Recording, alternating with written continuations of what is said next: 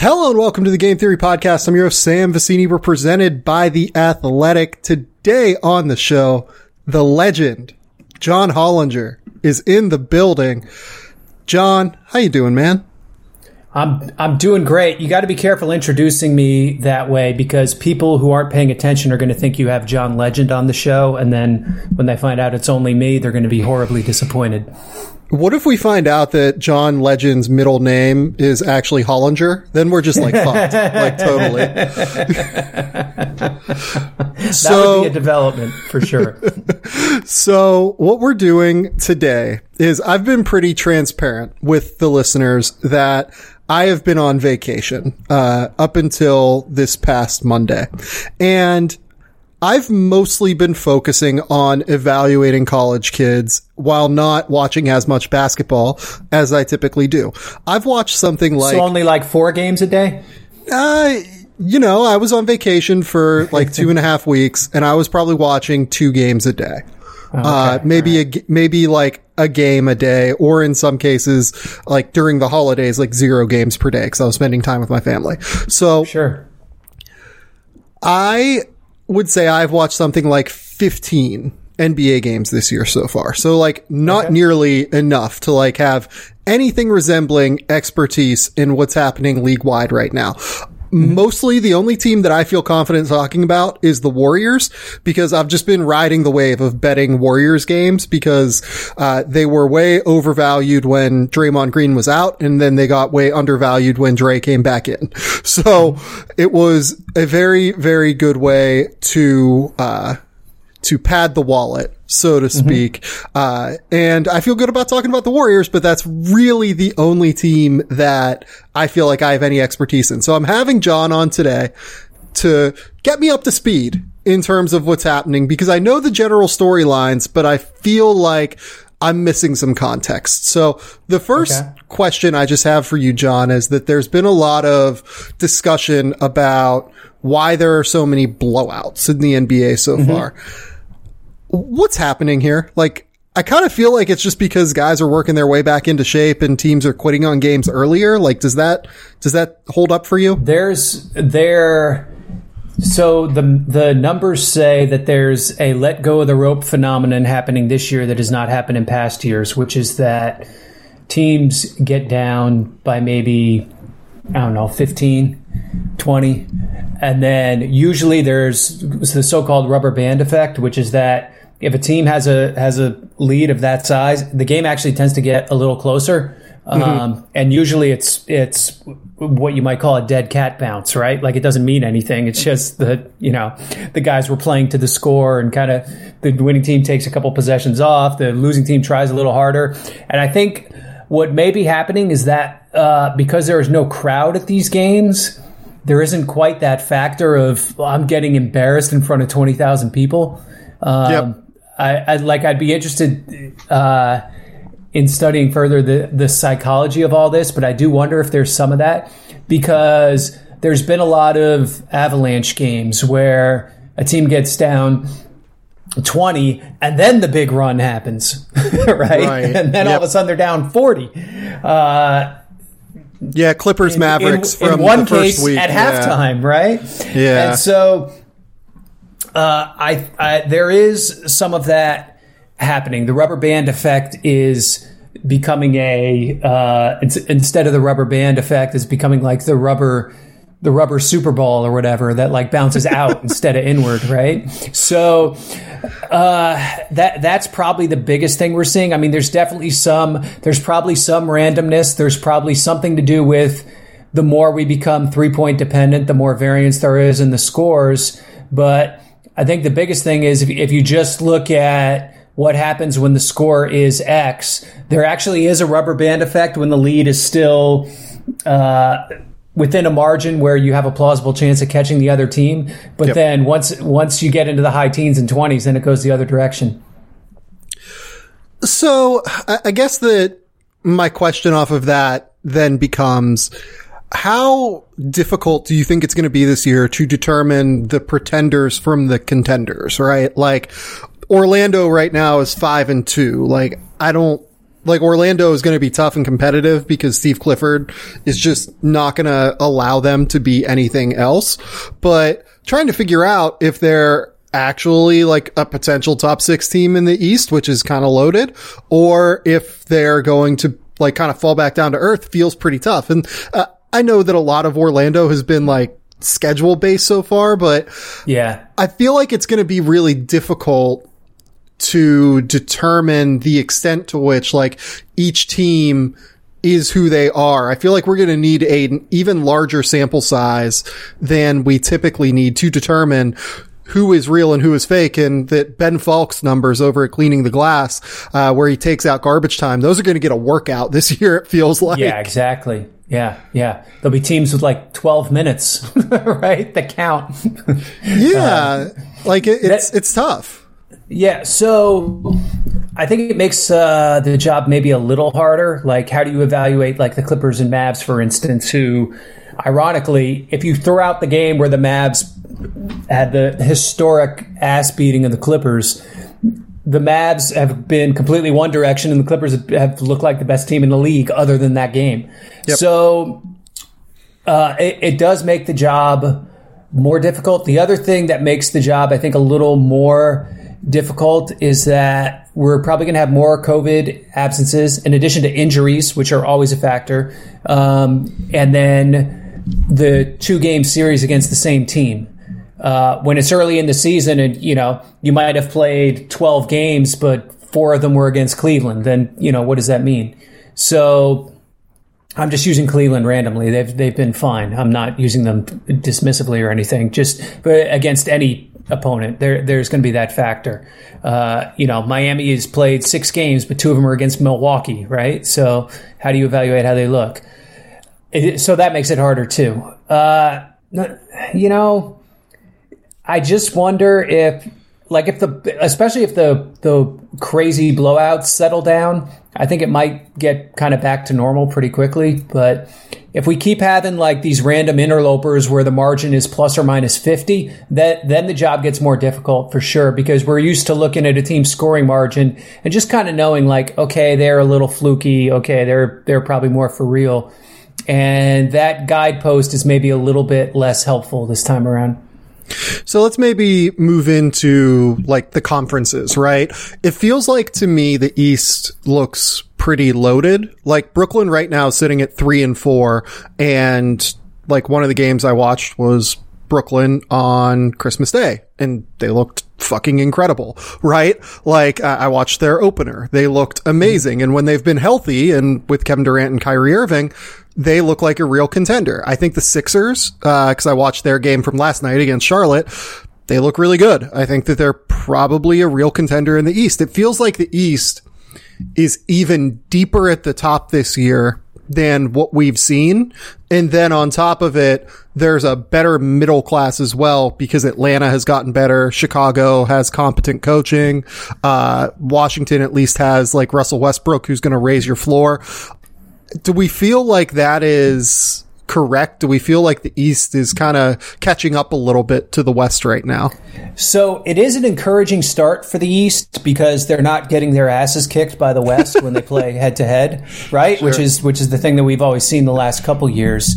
Um, you know, I, I think Philly has looked really good. I think Milwaukee looks like Milwaukee.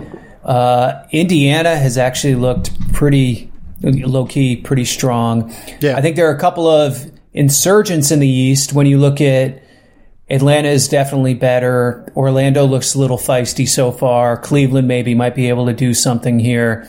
Um, even the Knicks, I mean, you, you, you know, you know, the Knicks will shoot themselves in the foot somehow, some way. But I mean, the, the, these first seven games, they've been pretty solid. At the same time, uh, Toronto looks like complete shit.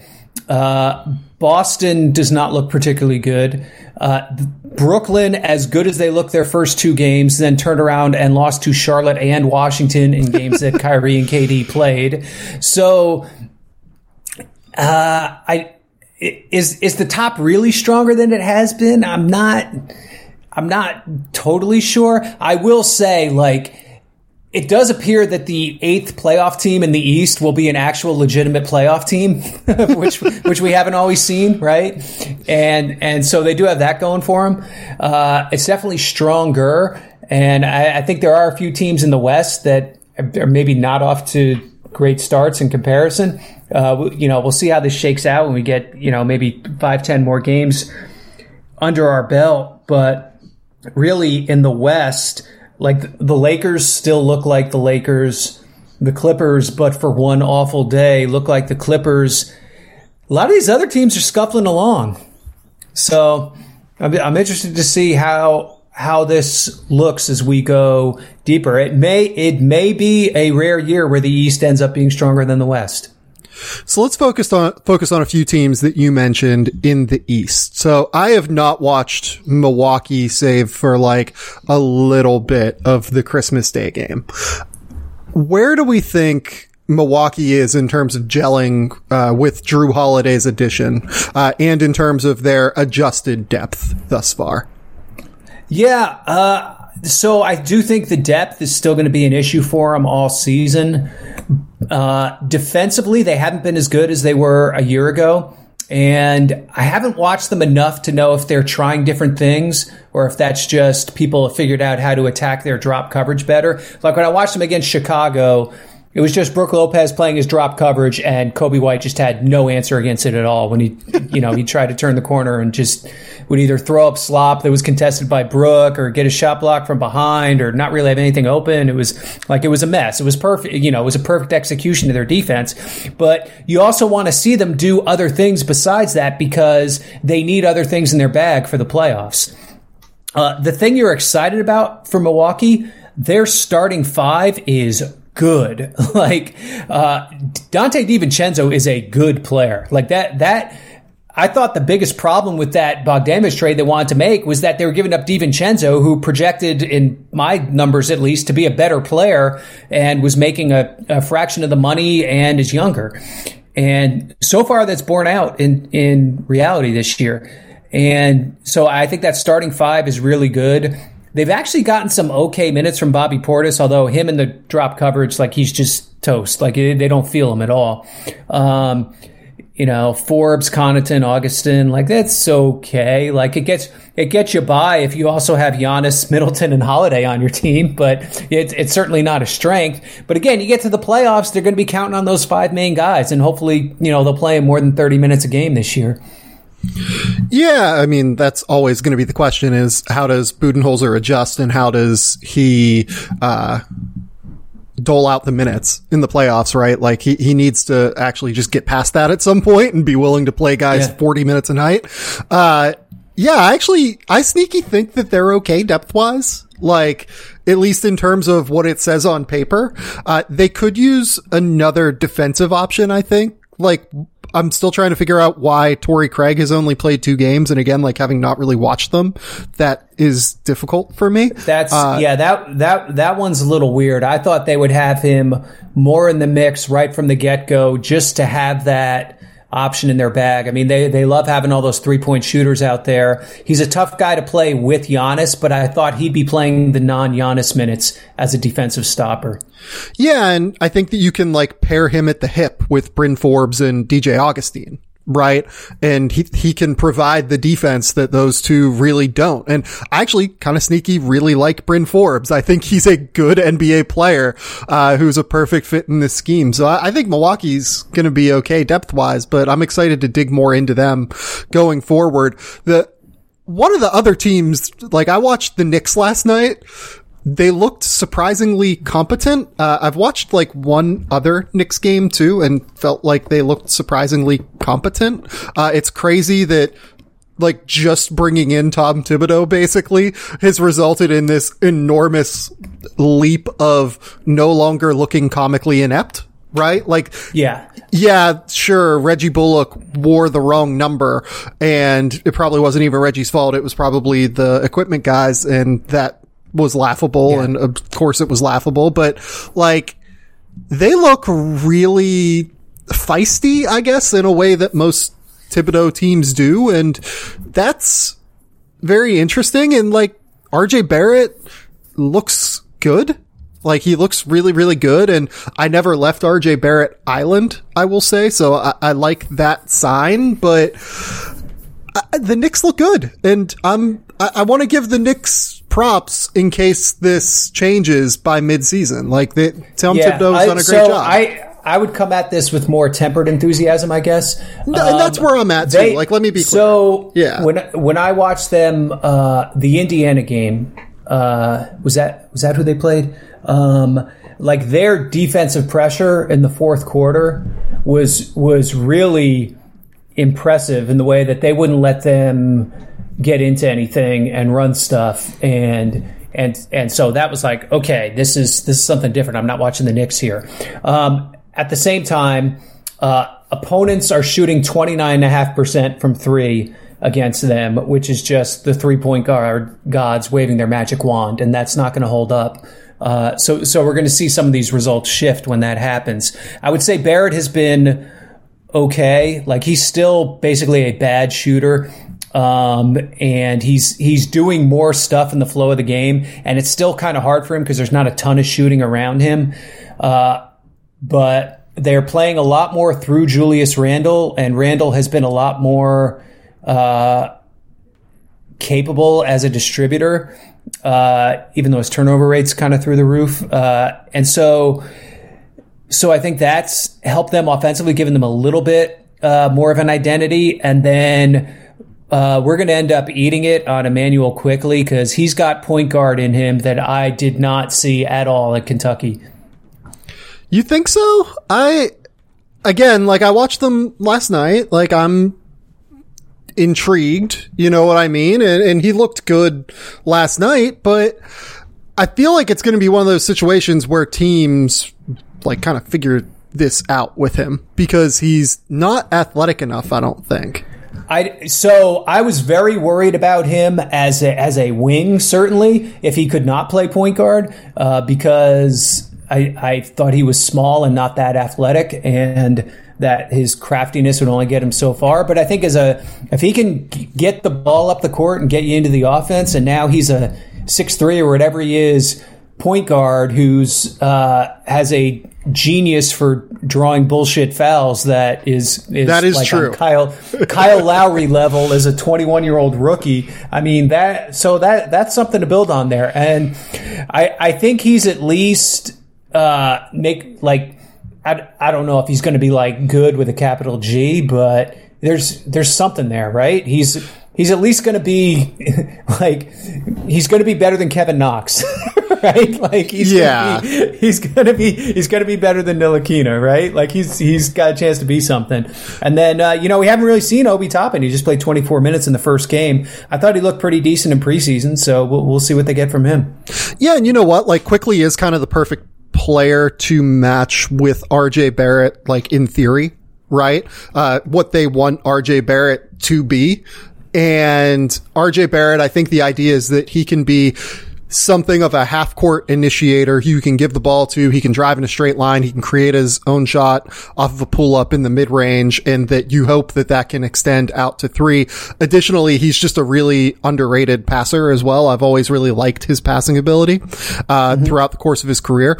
So if you compare him with Quickley, who has a really good, you know, slashing floater game, who moves really well off the ball, who can obviously shoot the ball from distance and, uh, make positive decisions, hopefully hopefully, hopefully while being six foot three with like a six foot 10 wingspan, the idea of their fit works really, really well together. So I'm, I'm excited to see that part of it, I think, for the Knicks. Like this roster is a lot more cogently put together, I guess, than a, a what li- we've seen little, in the past. A little more.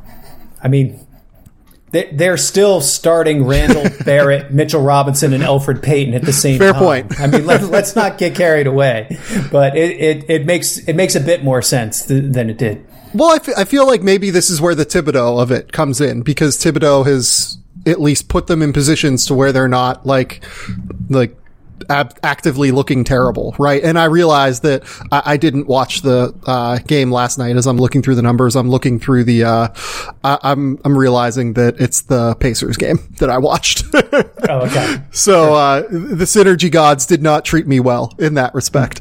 Um, So the last team I want to ask you about is the team that's in your neck of the woods, the Atlanta Hawks. Uh, sure. The Hawks started really, really well, and I, you know, have just not watched enough Hawks games to really get enthused. But what's going on in Atlanta? Uh, is it just that the addition of veterans has really helped, or is it that these uh, younger guys are taking a leap? Like, what's happening? Because I, I, just don't know. Uh, so basically, all those free agents they signed haven't done squat. Um, Gallinari and Rondo have hardly played, and Bogdanovich has played, but he hasn't really done much on the court. Uh, and so what's happened instead is that last year's team plus Capela uh, is has been significantly better than than last year's team. Now, part of that is just, I mean, it was one of the things I wrote in Atlanta's preview, like replacing a normal center with Clint Capela doesn't really advance the ball that much. Replacing Damian Jones with Clint Capela, like that, that is massive. okay. Like that's worth several games over the course of a season. Yeah. Uh, the other big development is, uh, DeAndre Hunter is one of the most improved, uh, second year players in the league. Uh, he's shooting the ball well. He's showing a lot more wiggle off the dribble, getting to the rim, uh, hesitation moves with either hand, like stuff he just did last year. He was just like very robotic, straight line, same speed uh, type of player, and he's mixing it up a lot more, and it's working. And so I would say that's been a big thing in their favor. Kevin Huerter has been better. Uh, they're, so they're second in the NBA in offensive efficiency, and even with Trae Young last year, they were uh, I forget what they were. They were it began with a two, but it wasn't second. Uh, it was were they like 28th or something? 20, oh, 26th I have here. Yeah, bad, really bad. And uh, now this year they're they're really good. So their you know their defense is whatever, but if you're going to score like they are, then you can make the playoffs with whatever defense. Well, a lot of it last year too was more the minutes that Trae didn't play too. Like they were abjectly atrocious in the minutes that Trae was not on the court. Uh, when Trae was on the court with the young kids, like I feel like they were, and by the kids I mean like Collins, Hunter, Reddish, they were actually yeah. like pretty good offensively from what I remember. So yeah, and then, and then they they were disaster bad defensively with the Trae lineups and disaster yep. bad offensively in the non Trae lineups, and they have just enough now where that hasn't happened. I mean, the one thing about Bogdanovich being there, uh, and and I mean, Huerter's helped with this too, but when Trae comes out, they play Bogdanovich and Huerter, and they have kind of two ball handlers out there. Uh, you know, Rondo's been out, so Brandon Goodwin's played some of those minutes too. But there's enough shot creation out there where it's not just a, a horrific mess, and you know, DeAndre Bembry going one on five and whatever uh, they had last year. I've had two separate people also text me like, "What is a Nate Knight?"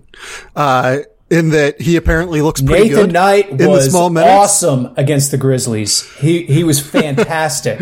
yeah.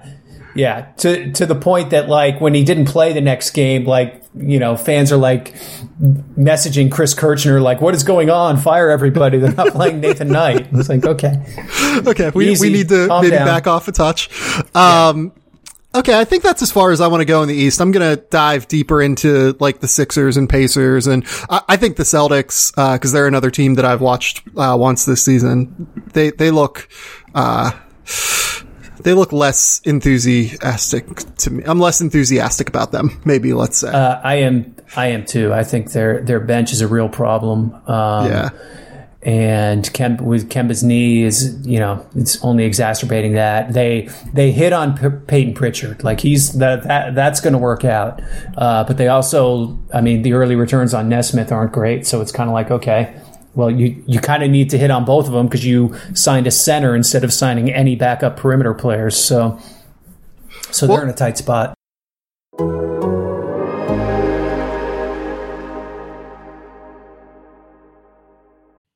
We're talking about players securing the bag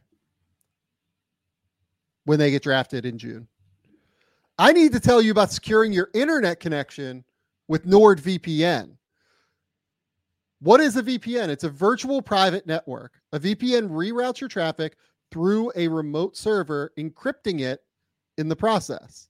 This is going to hide your location from your ISP, hackers, and from other people looking to get your data. Everybody knows that I watch as many movies as I can. I think I've probably watched like 40 or 50 this year already. Some movies are blocked in Australia. It's really hard for me to watch them. Uh, for instance, uh, anybody who's tried to get their hands on Godzilla minus one recently knows that it's basically only available in Japan. And you need a VPN if you want to go to like Amazon Prime or something to be able to watch it. So when I'm blocked from watching a movie in Australia, I just queue up my VPN. I change my location and it unlocks a category of movies from all of my favorite streaming services.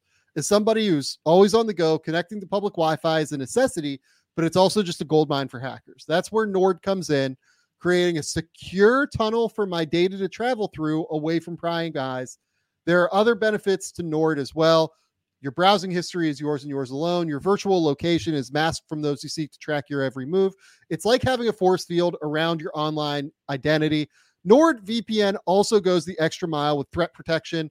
Malware, trackers, dodgy ads, they're all going to get blocked. It's like having a shot blocking big around your devices 24 7. Game Theory is offering an exclusive deal for NordVPN. You're going to get four extra months and up to 75% off subscriptions. Just head to nordvpn.com slash game theory, G A M E T H E O R Y, to claim your account. Plus, with Nord's 30 day money back guarantee, you've got nothing to lose and everything to gain. Go to nordvpn.com slash game theory to claim your account. Nordvpn.com slash game theory. Guys, I can't emphasize enough uh, how much I use Nord every day of my life. Uh, Nord is a fantastic sponsor for us. So go support Nord, and it's a great product. So nordvpn.com slash game theory.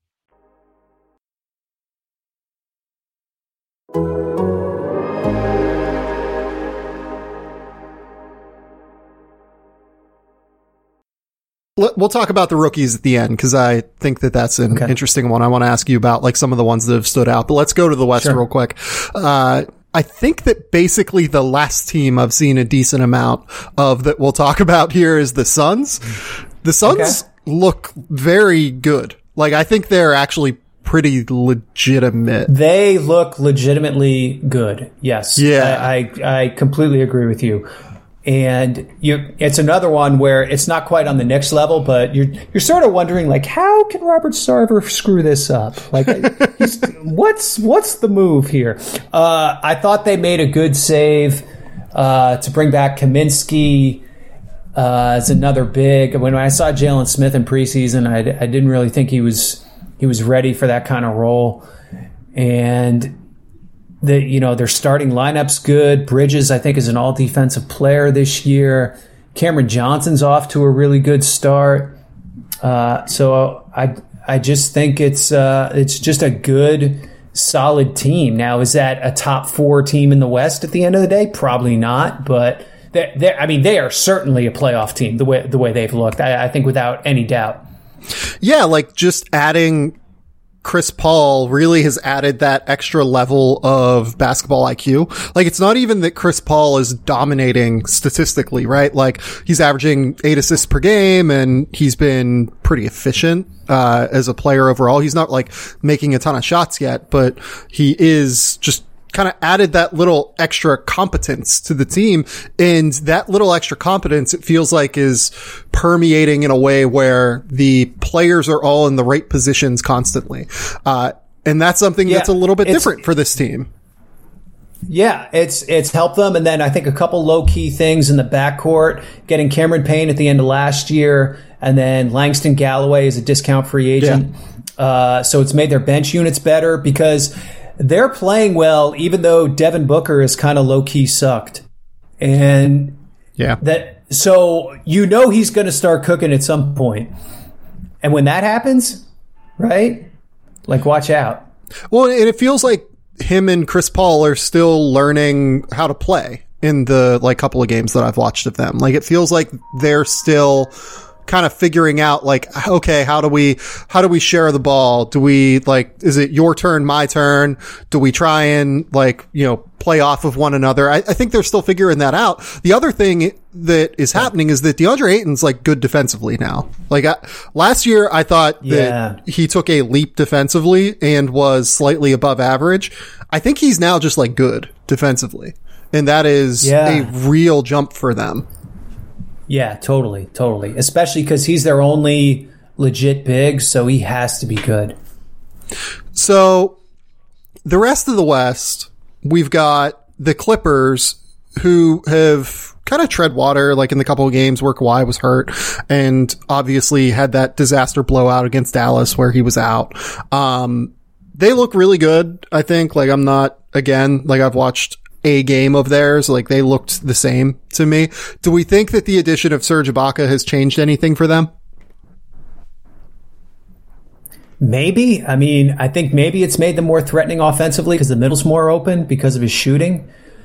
Uh, they give something back defensively with that. I, I thought. I mean, I thought Zubac's actually pretty good. More liberal now, so we'll see how that goes. Um, they still haven't had Marcus play. I don't think he's played a game yet, right? And so they got Batum in that spot. I thought that was a good pickup, but he's going to be the ninth man for them in a, in a playoff game at the end of the day. Uh, and Paul, Paul George is, is playing great. So I, I think they got a lot of things going for them. If you're, you know, if you're the Clippers, you're probably you probably want to get Luke Kennard going a little bit more than he has been, especially with what they're paying him. But I I don't think you're too worried, other than that one, with one glaring exception of a game. I, I think you're pretty pleased with how things are going. The team that feels the most disappointing statistically to me is Portland. Because yeah, they're three and three, but they made a lot of moves this year to improve the defense. And just looking at the numbers, the defense looks like it's not improved. Uh, Yeah. what's going on with Portland right now? I think two things are happening. Uh, one, when you change your scheme and when you have all the same players, that can be really hard. And I think people underestimate how how difficult that can be sometimes early in the season. And so it's a real test for Portland to figure out what works and what doesn't work with this personnel. And the the other thing that that I do see is if you're talking about your commitment to being a defensive team and you're playing Enes Kanter and Carmelo Anthony 20 minutes at the same time, like sorry, you're you're not committed to being a defensive team. You're not. The the thing with Melo is is just getting a little nutty. Uh, you know, he's playing more than Gary Trent and he's they're running all these post ups for him to shoot twos. It's like, okay, you know, that was fine when the alternative was Anthony Tolliver, but like now that you now that you have a real team that's trying to contend for something, like Carmelo's got to be like your ninth man. Like I'm sorry, like that's where he is in his career right now, and they're still they're still acting like he's a star, and and I think that's hurting them. Uh, and then the other factor is they need Nurkic to be Nurkic, man, and it just hasn't happened so far. Yeah, the the Gary Trent minutes are interesting because he's playing like nine minutes a game less than Derrick Jones Jr. Which, like, look, I, I was screaming from the rooftops, like, sign Derrick Jones to the mid level. Like, I thought that that was a smart move for a team that needed athleticism, and I liked it for Portland to take that shot. But like Gary Trent is a lot better than Derrick Jones. Like, I'm sorry. What are we, what are we doing here? Like, Well, Gary to can actually to me, defend too. It shouldn't even. It shouldn't even be an either or because I think their best option is to play Derrick Jones as their backup five. Like I, I- I think that's how they should try to line up, uh, rather than sending Enes Kanter out there to get cooked every night. Uh, and but they haven't seemed willing to try that. Yeah, that's uh that's very weird to me. They all, I've seen some like clamoring for Harry Giles minutes as well, which is also interesting. He had a he had a good yeah he had a good preseason. I, I don't like whatever ails them on defense. Harry Giles is not curing it. I, No. I, I, I feel pretty I feel pretty good about that. Yeah, he was absolutely terrible for the Kings on defense every single time he stepped on the floor. Uh, really good offensive player, like really skilled yeah. and a great passer and can like really has a high level of IQ on that on that uh, side of the floor. But yeah, defense yeah. is not going to be a thing for him. Uh, the Warriors were really fun for me to ride the wave of because as soon as they put in Mychal Mulder as a defensive stopper against Khris Middleton, uh, that's when I realized, oh yeah, this this is probably not going to work for them defensively while Draymond Green is out. Uh, and then as soon as Dre came back, it was just like night and day. Like their defense is so much better, and I think that they're fine now. Like I think that they're probably going to make the playoffs with uh, Stephen Dre along with uh, Andrew Wiggins and Kelly Oubre and James Wiseman. Tell me I'm wrong. Uh, I think they're going to need uh, fortunate health to pull that off. So, uh, do we have any faith in Andrew Wiggins and Kelly Oubre, or do we think that like Draymond Green is just going to continue screaming into the void uh, at them. Like, do we think that they're picking up any of what Dre is saying, or do we think he is literally just screaming into the void? Because last night he was just like waving and screaming and yelling for them to run offense, and they were just like standing there, and then yeah, they eventually I'm, moved. I'm, I'm voting for the void. on Wiggins, I'm all in on the void. U- Oubre, I could be convinced otherwise. Oh my god. I just don't even know what to do with them. like, there's so much talent there. Like, why is, why is it that these wings from Kansas can't figure it out? Like, what's going on? Yeah. Yeah. Kansas wing disease. We need to study that. Yeah. Uh, were you in Memphis with Josh Selby? Although Josh Selby was six one, but he played more like a wing. Josh Selby was, uh, so I was uh, only for about. I was trying to think. Was he the first player we traded? Was he in that? Um, was he in that Speights trade? He might have been. I think he was. Um, so yeah, uh, we it, very very briefly ships ships in the night. I love it. Uh, what I other was not around for his, I was not around for his summer league MVP campaign, so I, I missed all of that. So you ruined Josh Selby's career. Just say it. It's fine. I. this is this is all your fault. yes, it's it's all but blame me. uh, the Denver Nuggets are two and four. What's happening with uh, Denver? Um, I think they played teams, uh, but haven't looked totally like themselves uh, I'm so used to them having a good bench that that lifts them when they come in. That's been a little jarring to me to see their second unit struggle most nights. Uh, they're also getting lit on defense, and I, I don't know where to really pinpoint that.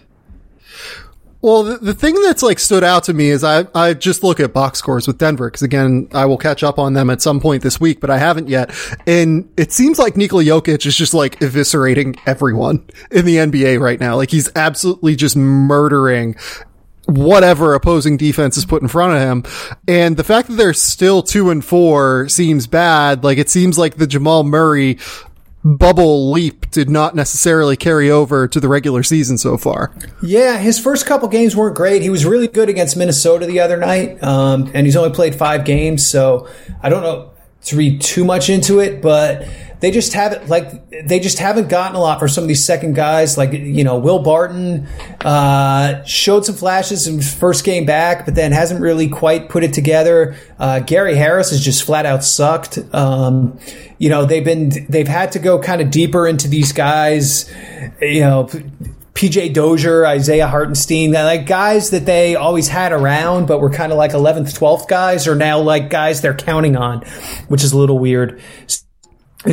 That said, they should not be 29th in defense. Like there's there's more talent here than that, and I don't think the schedule has been that imposing where you could pin it on pin it on that as a factor. And like the shoot, the opponent's shooting numbers aren't that crazy either. So I I I've I'm really scratching my head a little bit about now. The last time I saw them, they played against Minnesota, so of course they won. But like, I'm I'm scratching my head a little bit as as to what is happening there because the the defense like they should definitely be better. I don't know. Are, are they tired from going so deep in the bubble? Still and playing all those double overtime seven game series and whatnot like did, did they need more recovery time than they had i mean i suppose that's a possibility the best is that like everyone makes fun of Nikola Jokic for just looking uh not like the typical NBA player, maybe we'll say. And he's yeah, just always he's, the he's guy in, he's that's in good ready. shape now though. He, but he's just always the guy that's ready to go, man. Like he's yeah every single time. He's the guy that can play 50 minutes a night like it's nothing. Yeah. And uh, I love it so much. Let's do some quick awards before we let you go, John. I've got two quick categories okay. here. Uh, okay. and the first one is going to be awards. So who is the team that has surprised you positively the most? I would probably say Cleveland because they were god awful on defense last year, and they've been really solid on that end this year. And I think it might be sustainable. I'm a little worried about what happens when Kevin Love comes back, but I, I think it actually might. They're also running out of players at the moment with all their injuries. So, that said, like Cleveland, what they're doing defensively is really interesting to me because it doesn't feel that fluky. Who is the team that has surprised you negatively the most? Toronto. I I I watched them last night. That they looked bad.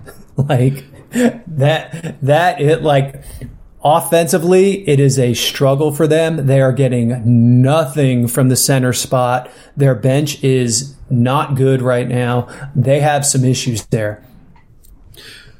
So, like, with Toronto, I can't remember a situation where, like, we talk about institutional, just like know how, right? Typically, these teams that have that, like, institutional know how, where they retain the same coaching staff, retain a lot of the core pieces at least, they don't just, like, fall off a cliff like this. Like San Antonio, for instance, it's been gradual as they've lost players and now they're gradually entering what I think is probably a rebuild for them as they build around some of these young guys. I can't remember a situation like Toronto's where it just seems like it's fallen off a cliff a little bit, right? Yeah. So it's hard if you're counting on basically a core group of six guys and two of them forget how to play basketball in the off season. Then you're really up the creek a little bit, right? Like uh, Siakam and, and Norman Powell, it's just like the Monstars stole their talent, right? They, they just haven't been able to get it done. Uh, teams have had a lot of success putting smaller defenders on Siakam this year. And he, there's a good story about Jonathan Tjarks uh, in the ringer on that. Uh, and, and you saw it against Boston last night. And Powell, oh my goodness. I mean, checks in, and the first thing he does is take a contested 18 foot floater um, over who do you, who, he was trying to shoot over Tristan Thompson. I want to say, love it. Was, uh, like it, like the shot had no. I'm sorry, it was Time Lord. He was trying to shoot over like the shot had no chance at all, and you know it was like early clock. We, It was it was just like what what are we doing here? Like what's going on? Um, I think they also were counting on more from Aron Baynes, and he's not giving them anything. Who is, for your money, the best team in the NBA right now? So, not necessarily who the best team is going to be, but who is playing the best right now? Who's playing the best right now? I would say Philadelphia has a case. I mean, they've come out really strong. They, it's funny, I watched their first game against Washington. Like, they didn't play well and they just kind of eked it out, but their games since then have been pretty good. I think their lineup is obviously much more coherent. So I I think Philadelphia, this is a very believable start by them. Where if you told me right now this is going to be a team that finishes in the top three in the East, I'd go, okay. Like, yeah, sure, I'll buy that. Who is the worst team in the NBA right now? Wow. Um, there's some bad ones at the bottom right now. You know, as much as everyone wants to line up and dunk on the Pistons, I actually think the T Wolves look god awful, um, especially with Towns being out. Like for as long as Karl Towns is out, they are the worst team. I, I think that's clear. I just don't see a world where they defend at any point this year, right? Like it's just going to be way too difficult for them. I feel like. Well, they they can only move up in the rankings right now. Let's put it that way. Um, let's move and finish on this rookie class, which is exactly where I wanted to finish this. And okay, you mentioned Peyton Pritchard earlier. What's happening with Peyton Pritchard? Because I watched a little bit of like his 20 plus point game last night and I, loved Peyton Pritchard last year. I think I had him second or third. Uh, in my Naismith vote, like I definitely named him a finalist and you only get three finalists. So like I was an enormous Peyton Pritchard guy last year and I, I just worried that it wouldn't quite work at the NBA level. Why is it working so far for Peyton Pritchard? So to me, they're letting him come in and play as a scorer, uh, which is really helpful to him. Like I, I, I don't really think he's a great passer. I think he misses people sometimes, but he can come in and score, and he can shoot from deep, and he can get by people. And when he's out there, and defenses are worried about Tatum and Brown, I think that gives him more room to be kind of himself. And yeah, so far, so far it's been, it's been really good. And he's just like, he's doing what he did at Oregon basically. And he, he actually, he's shown more ability to get downhill too with the floor open and get all the way to the rim, which you, I mean, he did it sometimes at Oregon, but you didn't necessarily see it a lot. And it's, it's been a, it's been a really nice start for him. It feels like a problem to me that the King's smartest player is a rookie. And like, there's a distinct yeah. drop off in their play whenever Tyrese Halliburton is not on yeah. the court. Yeah, he's, you know, he's, his IQ, his ability to play multiple roles in the offense, uh, the sh- shooting ability, uh, the defensively, he, uh, I mean, we, we talked a lot about his on ball defense, which still, maybe isn't great, but just his length and his ability to be in the right spot, play lanes and stuff, I think has been a positive. And they've missed him since he's been out. So I, it's it's funny. Like he he might have a case for for rookie of the year at the end of this. We'll see how things go with it. Like I still think LaMelo Ball is going to win, but uh, he's had a really impressive start to his year. Before we get to LaMelo, I, I want to bring up the Marvin Bagley thing. Uh, it feels like the Kings have problems right now, uh, between De'Aaron Fox's dad saying to trade Marvin Bagley, Marvin Bagley's dad saying to trade Marvin Bagley. Uh, feels feels very Kingsy. It feels like even in this time where the Knicks look competent, the Cavs have played really well, the Suns look great right now. It feels important that we still can rely on the Kings to provide us with just high comedy off the court. Yeah, it's it's rough, you know, and and it's weird, you know, because there's the whole Bogdanovic thing too, still lingering from this summer.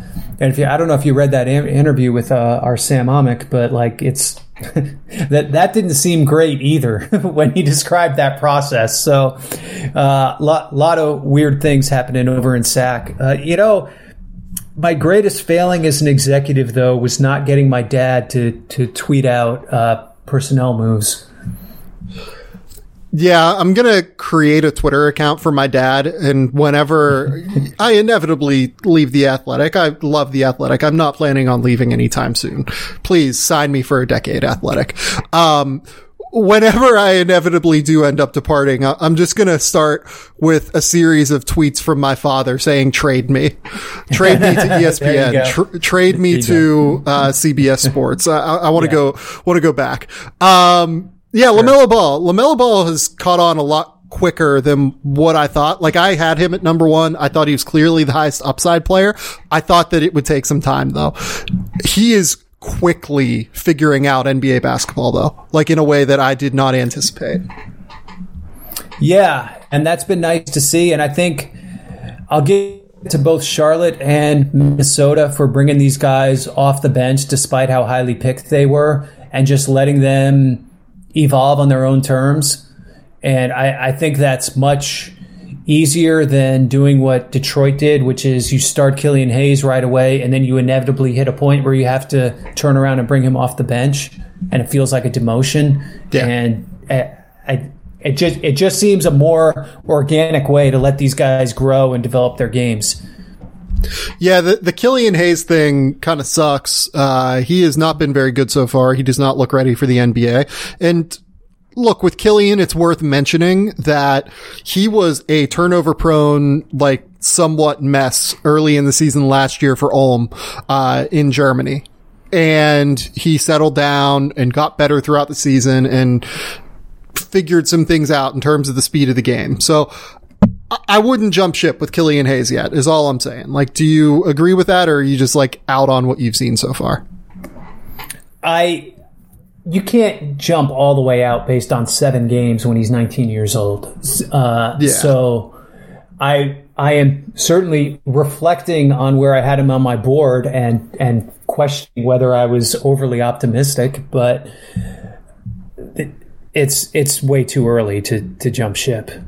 Yeah, I agree. Is, is there any other rookie that's really stood out for you? Let's just finish with that question. Another rookie who has really stood out for me. I mean, I guess we talked about Quickley. I mean, Desmond Bane has been who we thought Desmond Bane was. Yeah. I think no. I'm, I'm sorry. I'll give you a guy. The guy who's who has surprised me is uh, well, a little bit. He actually he looked better in preseason than he has in the regular season. I was going to say Maledon just because he's a second round pick and he's a, Sure. you know still really young. The the fact that he's been able to kind of come in there right away and look look you know do it do it do a pretty good impersonation of an NBA point guard so far uh, and and really been on the ball the whole time. Um, that you know, your mate uh, Jae'Sean Tate has been pretty good. Oh, Jae'Sean, not, not only, uh, from the NBL last year, but from Ohio State as well. Just all around, we love Jae'Sean Tate here at the Game Theory podcast. So uh, I'm all in on Jae'Sean Tate looking good. Yeah, I've had like a few texts from GMs just being like the, uh, uh, not GMs, just like NBA executives, just being like, yeah, the Thunder's second unit is the tank commander right now, or the Thunder's second unit, like, is driving the tank in Oklahoma Yeah. City because their first unit, like, they have Shea, they have Dort, uh, George Hill is like totally competent. Bazley is an interesting rookie and Al Horford has been playing. Like, that's not a disaster situation there. Uh, Yeah, Isaiah Roby has like shown some flashes here and there, but they're playing Theo Maledon and Aleksej Pokusevski like a combined 35 minutes a night as teenagers. And that seems, uh, suboptimal for winning right now. They're, they're playing Josh Hall like semi regularly right now. It's great. yeah, yeah. He got some. It was more garbage time against. They gave up a huge run against Miami yesterday. Uh, it was like twenty to nothing, I want to say, and you know, you know they. Um, they, they, you're right. They actually have a pretty competent starting five. And weirdly, like Mike Muscala has actually been pretty decent for them off the bench. Love it. Um, but yeah, these Poku minutes have been a screaming disaster. Uh, and then some of these other guys that brought in, they, they you know they changed the cast a little each game. But I mean, that's that's what the deal is. I mean, they're not going to have any trouble getting enough losses to get a high pick. Let's put it that way. Even if they try to win every game. Are they, they're sending a team to the G League bubble, right? Like, I, I feel like that's the best play. Like, just send Poku I have to to assume League so. Yeah. I, I, to me, Poku has to go to the G League, and so that's the thing that would make sense. You know, send him there. Maybe send Moses Brown there or Roby, but it's going to be interesting. It's going to be interesting to see how many actual NBA players go to that bubble because it's a hard thing to send people down to and extricate them out of. Yeah. You know, it's not like when we're sending people down the road to Southaven, Mississippi, and it's a 20 minute drive and we can have them right back if we need them. So, Well, and like in Oklahoma City, like the blue is like right there. Like it's the easiest thing in the world for them typically. So yeah, no, yeah, exactly. Exactly. yeah, I think it's going to be really interesting for them to figure out how do we go about, uh, this season? Like, is it actually good for us just to keep Poku playing these minutes and keep losing and keep getting him experience against NBA players or are we just like demoralizing him on some level? Uh, I, yeah. I, would imagine that that won't be the case because from what I gather, he's like a pretty tough kid that like isn't, uh, despite being skinny, like he's not someone that's going to like shy away from the opportunity, but we'll have to see how it goes. John, thank you for educating me on what is happening in the NBA right now. Uh, you've provided some important context behind some of the takes I've seen on the internet and some of the, uh, so, some of the box scores I've seen and just generally like some of the uh, games that I've watched so far. So, John, thank you so much. This has been fantastic. Well, th- thanks for having me on your show, mate, and I hope you're enjoying your Wednesday morning. It is a beautiful Wednesday morning here. It's 10 a.m. Uh, I have to go look at a few uh, houses today because we're trying to find somewhere to live because Laura and I are living uh, with Laura's parents at the moment. So we are uh, we're we're trying to trying to get settled here still, John. And wow. I'll, I'll, have to, okay. I'll have to have you back to talk about some NBA prospects because I feel like you have some NBA prospect takes that, uh, you want to get off your chest at some point here, right? Yeah. I, you know, they're still developing. They always yeah. are, but you know, I, I, I, th- I think this is a discussion we should have at some point. Absolutely.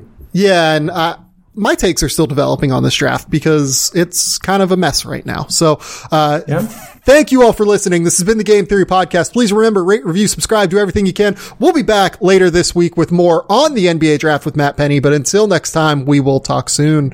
Bye.